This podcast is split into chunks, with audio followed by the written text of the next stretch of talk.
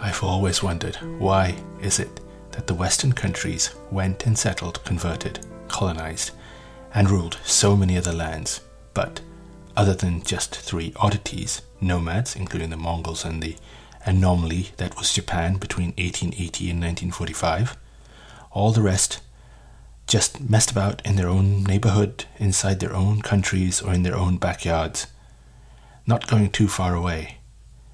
What made these West European Christian countries so brazen to go far away and basically cause rampant havoc? And why is it that they're still at it? They, we, you, depends on where you're listening from, have about 1,000 bases around the world. They have what is known as the hard currency. They run the biggest corporations. They even have pop music and movies that get sent around the world. They even have big pharma and they have big tech. Oh, and they also have big corporate media. Is it just an abnormality? Is it even in human nature for settled peoples to behave like religious zealots, rampaging around like murderous nomads? And why, given the history, other than that of Japan, have other settled peoples not copycatted any of this? Why? I raked my brain, and then out of the blue came the eureka moment. I personally think it was all due to one fellow back in 1095. You see, before 1095, they, the West European Christians, behaved just like all other humans. They killed in their neighboring countries and pillaged their own people. Then, in 1095, something flipped. Just to give you some context, let's go back in time a bit. The Umayyad conquest of Hispania, aka Spain, also known as the Muslim conquest of the Iberian Peninsula or the Umayyad conquest of the Visigoth kingdom, was an initial expansion of the Umayyad Caliph over Hispania, and that lasted from 711 to 718 AD. The conquest resulted in the destruction of the then Visigoth kingdom and the formation of the Umayyad Caliph. The conquest marks the westernmost expansion of both the Caliph and Muslim rule into Europe. By the year 1717, a combined Arab Berber force crossed the Pyrenees into what is now the south of France. They occupied other lands in Gaul well into the year 759. Starting in 711, almost as soon as the Muslim armies moved through the Iberian Peninsula, the Christians attempted to take that land back. The final stand of the Muslims was that of the Kingdom of Granada, which collapsed in 1492, and that was the end of Muslim rule in Spain. At that point, all the Muslims were out of Spain. In the meanwhile, in 1095, during all of this, Pope Urban II called all Christians to go to the Holy Lands and retake the Holy Lands from the Muslims.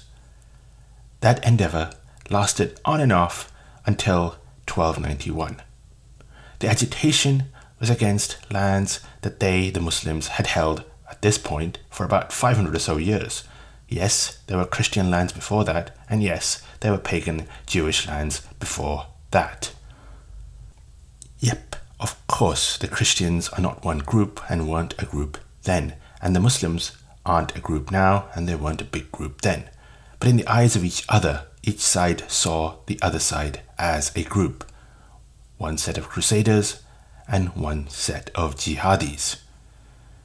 Now, if you want to learn more about the reconquest of Spain and the Crusades, make sure to go and listen to the excellent podcast on that topic. The appropriately titled The History of the Crusades and the other podcast called The Reconquista. Both brilliant narratives. Do not forget to check them out. Same narrator, Sharyn Eastaugh, for both. Go for it. Back to this episode. The Crusaders were facing off against the jihadis. That should sound familiar to listeners in 2021, of course, because since 2001 to about 2019, we saw a very familiar story play out. Anyway, my argument in this episode of the podcast is that the crusade never ended, and what started in 711 morphed into the official one called by the Pope in 1095. You know, to take back the Holy Lands from the Saracens, that then transformed into the conquest of the Americas by the same peoples that wrapped up the reconquesting of Spain, because, ironically, the year that the end of the Spanish retake happened, i.e., 1492, was the same year Columbus was sent off across the ocean when he stumbled across the Americas. And all that happened because the route east was cut off. Why? Because the Roman bastion of Constantinople finally fell to the Turks in 1453. Everything at this point was fitting like a jigsaw. Anyway, the Spanish and the other Christians moved through the Americas, turning it into something mirroring that European religion, Christianity.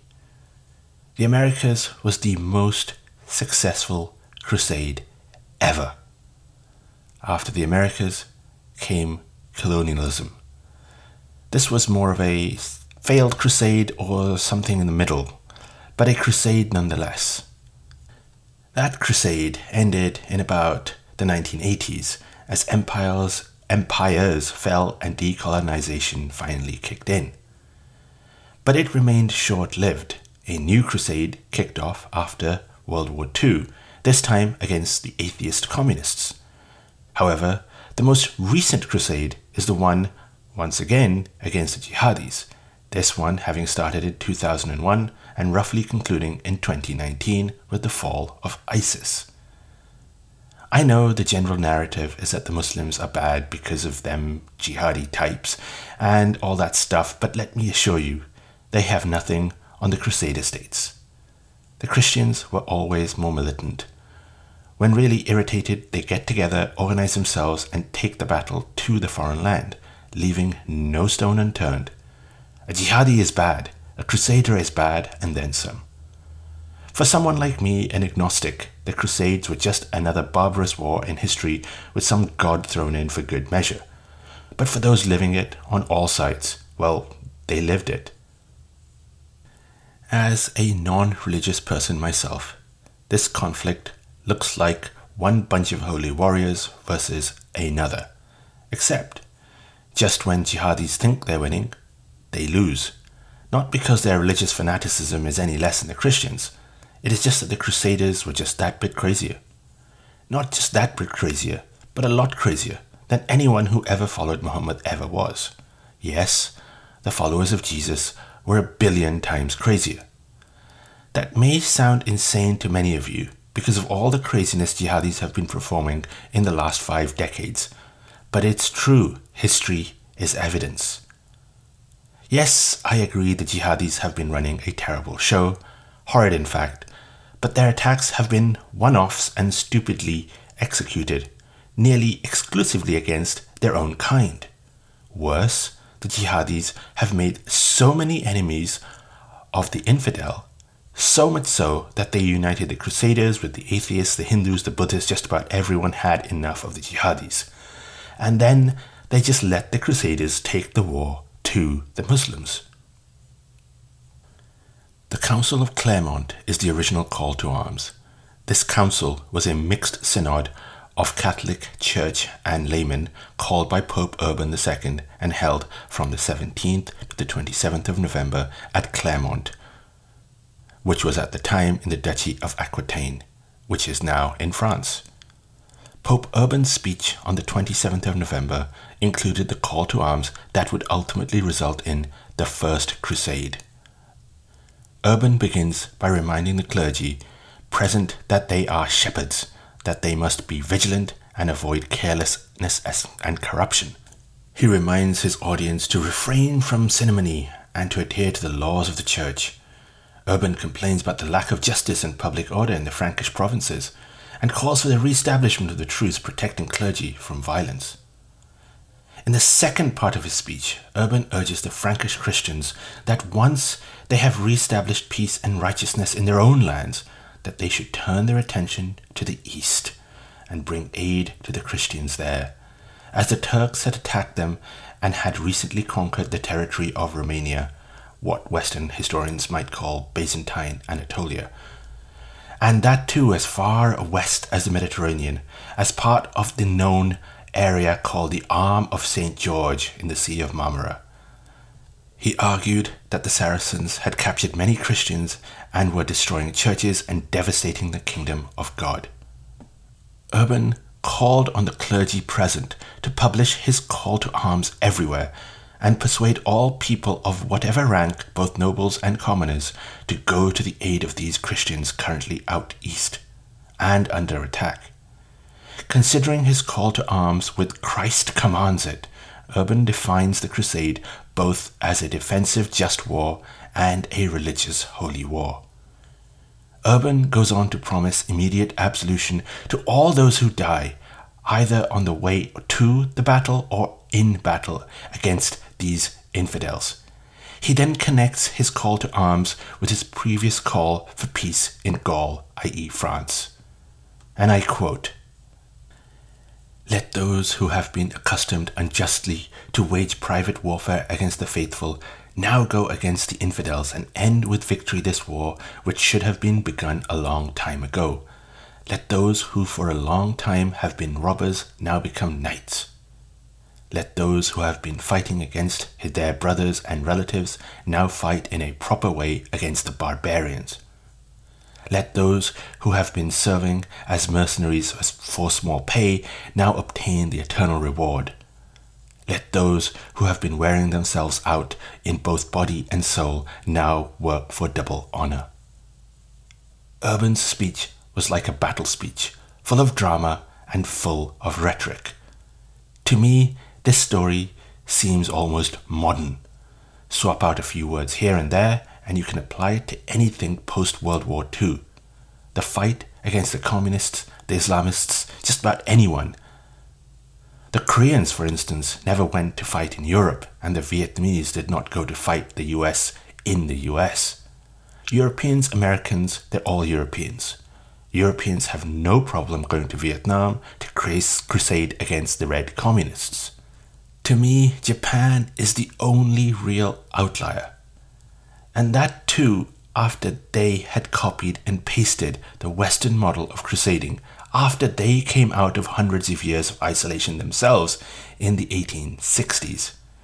They copied Western mindsets and made them, and made them, the Japanese, think they need to be imperialists too, or crusaders. So they went in and invaded Korea and China and attacked many others, even the crusader state, the US. That Pope Urban II's sermon in 1095 had just stuck around. Since we're talking about the Crusades, I think it might be a good idea to give you a high level overview of these Crusades. And there wasn't just one, there was a, quite a few, so it just goes on and on. I'm just going to mention the traditional Crusades, you know, the ones with the formal titles the first, the second, the third, etc. And I'm not going to mention the Reconquest, we're not going to go into detail on that, and we're not going to go into the details of the conquest of the Americas or subsequent technical, in my view, crusades. So the first crusade started in 1095 and ended in 1099. This one consisted of the unsuccessful People's Crusade, followed by what became known as the Prince's Crusade, that resulted in the final liberation of the Holy Land with the successful and bloody, you really should think about how bloody this was, where people were walking around in blood soaked siege of Jerusalem in 1099. The Kingdom of Jerusalem was established first under Godfrey of Bouillon, a Frankish leader of the Crusade, and lasting until the loss of the last stronghold at the Siege of Acre in 1291. If you have time to look up Peter the Hermit, quite the character, go do so. There was also a minor crusade in 1101, but then came the Second Crusade and its aftermath, and that lasted 1144 to 1187. Calls for a second crusade were almost immediate and was led by European kings for the first time. The disastrous performance of this campaign, however, in the Holy Lands damaged the standing of the papacy. It soured relations between the Christians of the kingdom and the West for many years, and encouraged Muslims of Syria to gain even greater efforts to defeat the Franks. The dismal failures of this Second Crusade then set the stage for the fall of Jerusalem, leading to the Third Crusade. Concurrent campaigns as part of the Reconquest and Northern Crusades are also sometimes associated with this crusade. Then came the Third Crusade, 1187 to 1197. The news of the disastrous defeat at Hattin and subsequent fall of Jerusalem gradually reached Western Europe. Pope Urban III died shortly after hearing the news, and his successor, Gregory VIII, issued the bull Audita Tremendi on the 29th of August, October 1187, describing the terrible events in the East and urging all Christians to take up arms and go to the aid of those in the Kingdom of Jerusalem. In his view, the capture of Jerusalem was punishment for the sins of the Christians across Europe, so he called for a new crusade to the Holy Land. This one, of course, was our Third Crusade. On the 2nd of September 1192, following his defeat, Richard I, the Lionheart, and Saladin entered into treaty, the Treaty of Jaffa, providing that Jerusalem would remain under Muslim control while allowing unarmed Christian pilgrims and traders to freely visit the city. The Christians would hold the coast from Tyre to Jaffa, practically reducing the Latin kingdoms to the corresponding coastal strip. This treaty ended the Third Crusade, and Richard departed the Holy Lands on the 9th of October 1192. The Fourth Crusade and the Latin Empire lasted from 1197 to 1204. In 1198, the recently elected Pope Innocent III announced a whole new crusade, the fourth one, organized by three Frenchmen Theobald of Champagne, Louis of Blois, and Baldwin of Flanders. This crusade is also known for the sack of Constantinople. The sack of Constantinople involved three days of pillaging churches, yes, churches, and killing much of the Greek Orthodox Christian population, yes, Greek Orthodox Christian population. Although stuff like this was not unusual behavior at the time, even contemporaries such as Pope Innocent III and Ali ibn al Athir, the Muslim, saw this as an act of craziness against centuries of classical and Christian civilization. The city, of course, was a marvel of the ancient age. The city survived then as a shadow of its former self, eventually getting weaker and weaker until its eventual fall to the Muslim Turks in 1453. Yes, the Fourth Crusade led to the ultimate collapse of the greatest Christian city on earth.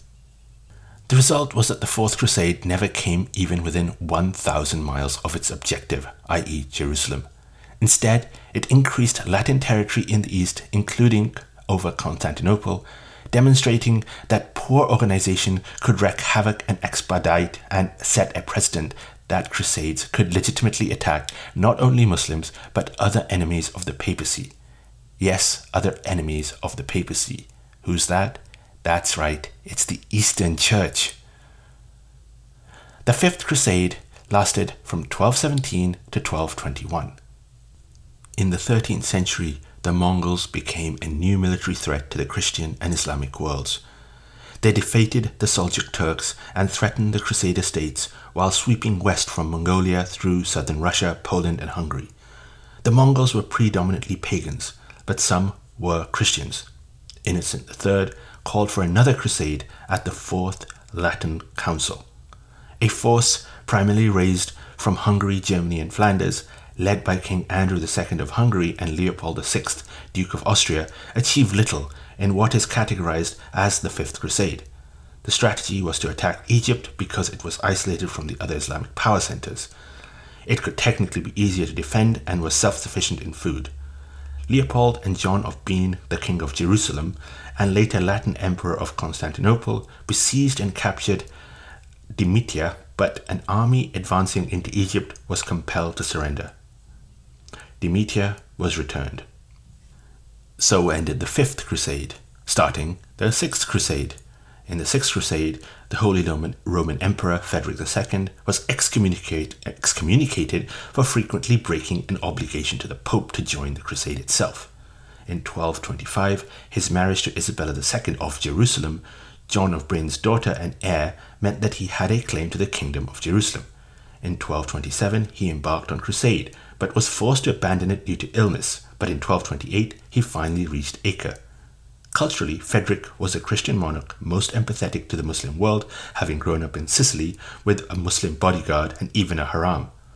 Despite his excommunication by the Pope Gregory IX, his diplomatic skills meant the Sixth Crusade was largely a negotiation supported by force. A peace, a peace treaty granted Latin Christians most of Jerusalem and a strip of territory that linked the city to Acre. The Muslims controlled their sacred sites, and an alliance was made with Al Kamil, the Sultan of Egypt, against all his enemies of whatever religion.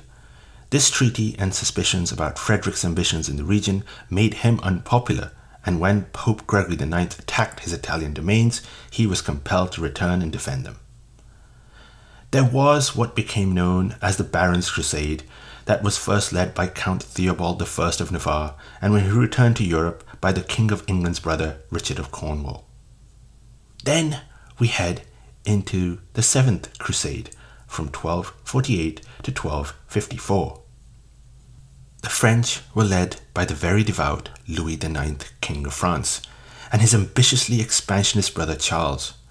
Louis sent an embassy to the Mongols in Iran in 1249 seeking a Franco Mongol alliance. Louis then organized a brand new crusade, obviously the Seventh Crusade, to attack Egypt, arriving in 1249. He was defeated and captured and retreated to Damietta. Another 10 year truce was agreed. Louis and his nobles were ransomed while other prisoners were given a choice between conversion to Islam or beheading. He remained in Syria until 1254 to consolidate the Crusader states, leading to then, in 1270, the Eighth Crusade, in 1270, Charles turned to his brother, King Louis IX's crusade, into what became known as the Eighth One, to his own advantage by persuading him to attack his rebel Arab vessels in Tunis. The Crusader army was ultimately devastated by disease, and Louis himself died at Tunis on the 25th of August 1270. That one was followed by a very quick one called Lord Edward's Crusade, um, Lord Edward was the future King Edward I of England, and that didn't last long. That was the end of the big crusades. There were other crusades too. The crusades in the Baltics, for example, were a big one, and of course the reconquest of Spain. But the crusader DNA never went away. The Jesus myth transformed to the Enlightenment, liberalism, and science. The plot remained the same civilize the savages, the new crusades included the scramble for Africa, the colonies in Asia, and the settlements in Australia and New Zealand. Other than the not so minor impasse known as World War I and II, science and enlightenment crusading was replaced by freedom and democracy crusading. You had crusades against the atheist, ungodly red communists all over the world, eventually resulting in the destruction of at least some of the communist entities. The Crusaders even laid, laid siege, like medieval times, but not to like cities, but to entire countries, like putting economic sanctions on places like Cuba and Venezuela and so on.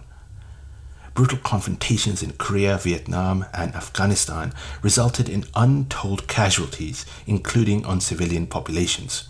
The outcome of this crusade seemed mixed. Then, as of the publication of this podcast, actually in September of 2021, almost 20 years ago to the day, the jihadis, the ye olde enemies, attacked the Christians in their large population centers. Keep in mind that by this point, the Crusader armies had close to 1,000 military bases all over the world, including in jihadi regions of the world. The nose was firmly in someone else's business, and for that, the jihadis would mount the mother of all attacks. But like all these holy wars, the jihadis were crazy, but the crusaders were just more so. After the September the 11th attacks, no stone would be unturned, and any opposition or any deviation of the Muslims would be quickly countered by the Crusaders at every turn. The jihadis by this point had made so many enemies, not just with the Crusaders, but just about everyone else, such as the Hindus, Buddhists, communists, etc., and even each other, yes, even against each other, that their eventual collapse was inevitable. But again, the Crusaders lost a lot, and they were not able to get a very solid victory, kind of like the Eighth Crusade or the Fourth Crusade, where Saladin and Richard strike a deal.